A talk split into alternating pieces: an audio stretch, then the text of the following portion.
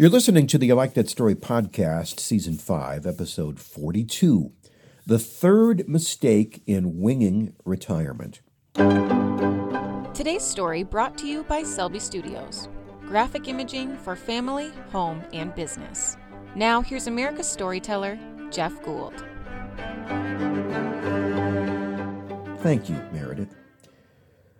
Well, I'm in the shop today getting things ready for the upcoming winter season. But before I talk about this podcast, let me talk about what I did last night. I slept like a baby. Hmm. I learned this maxim a long time ago. When you buy anything, buy the person, not just the price. Now, don't get me wrong. The price of my Comfort King mattress was great. But I knew when I shook Chris Larson's hand, I would be well taken care of. And that's been a long time ago. And I can tell you this a third of my life has been easy peasy ever since the day I bought a Comfort King mattress. Restorative, regenerative, and very, very enjoyable. Comfort King is the original mattress factory of the Dakotas. You can find out more at Comfort King at comfortking.net. So here's a philosophical question Do you think that we shape events, or do you think that events shape us? Well, probably a combination of both, right? So when we do our master class, we use an illustration of a man in a canoe because life is like that. We're shaped by the river we are in and yet free to paddle around in it. Well, now we're coming up to a turbulent section in this river. This is called retirement and you just can't wing it. Replacing the third of your life that is work with something meaningful and worthwhile is much harder than you think it's going to be, and you simply cannot wing it and shoot the rapids. I'll figure it out once I get there. there are three gigantic rocks you must navigate when you leave the workforce the money, the people, and the purpose. Now, the last few podcasts, we talked about money, and then relationships. And now I want to talk about the hardest, toughest rock purpose. Why is that one so difficult? It's because it's so hard to see. Before it was a TV show, before it was a movie, it was a book, and the name of the book was Lassie. And you probably know about this. Lassie was an absolutely beautiful and valuable collie that belonged to a poor young kid. In desperate straits, the father sells the dog to a wealthy landowner, and Lassie is shipped hundreds of miles away. And what happens to Lassie? Well, she's treated like royalty. She's given every kind of food she could desire and a beautiful place to sleep. If it was money or compensation, you'd have to say that Lassie just won the lottery and she was groomed and petted every day by her admiring owner. She had plenty of relationships, but neither of those was good enough. She eventually escaped and every day would walk in a direction that answered an inner yearning that she could not understand, but she was trying to find her way to the place of her purpose. And doesn't that describe people? We're born into a place we don't understand, and yet we have this yearning we also don't understand. Like it says in Scripture, we are in this world, but we are not of this world. Like Lassie, we yearn for home. We think that money should solve the yearning, but it doesn't. We think that validation, acceptance, admiration should solve the yearning, but it doesn't. And we feel this yearning a lot when we are younger, right? This yearning for purpose. Well, then life gets noisy. We get a family, a mortgage, responsibilities, the job, of course. We put our nose to the grindstone and just grind away.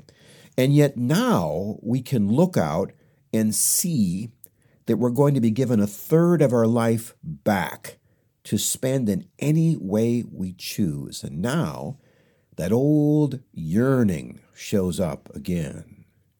It looks like this Your life is good, nice, it's okay, mm, solid B. Your job is okay. You've moved a few times, different places, they're all good, and yet you find yourself pacing around like Lassie, yearning for. for what? A couple of podcasts ago, I asked you to reframe your money or possessions as forms of compensation. There are six kinds that I can think of. One is monetary compensation. One is social compensation, praise or attention. One is task compensation, that feeling you get when a job is done well. One is creative compensation, that feeling you get while you are creating something that is pleasing. One is experiential compensation, the experience of doing something, and one is spiritual compensation, answering God's call. Now, experiential compensation is the one that everybody talks about. And why? Because that is the only compensation that can be sold. Travel, hotel, RV, cruises, vacations, all of it can be sold. The one that is hardly ever talked about is spiritual compensation. Because, I don't know, somehow we think it'll involve us living in a cave somewhere, sitting in a yoga position. I don't want to live in a cave. I don't want to sit in a yoga position. Of course you don't, because you weren't made to do that. Now, you are made to a specific purpose. Like a hammer is made to pound nails, you and I are each made to a specific purpose. And you know that all the money, possessions, and relationships in the world cannot change that truth. If you see yourself coming up on retirement and are feeling like a dog about to be unchained, free at last, but that very freedom haunts you, now you know why. You are yearning for purpose. And I have great news for you.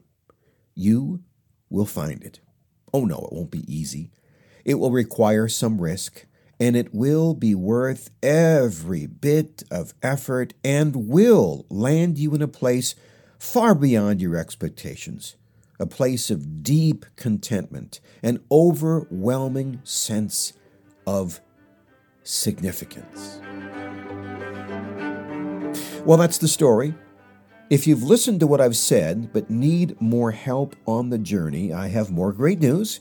My Significance Masterclass is launching a small group class starting in January. It's about the cost of a community college class $1,500 a person or $1,000 if you sign in with a friend or spouse. It's a 12 week class with a blend of personal coaching, group interaction, and story led lessons. It's thoughtful, it's detailed, a powerful way to find significance and definitely happiness in the next 20 years. Reach out to me on LinkedIn or through my website, I like that story.net. I like that story.net. Until that time, I'm Jeff Gould. God bless. This podcast is a part of the C Suite Radio Network. For more top business podcasts, visit c-suiteradio.com.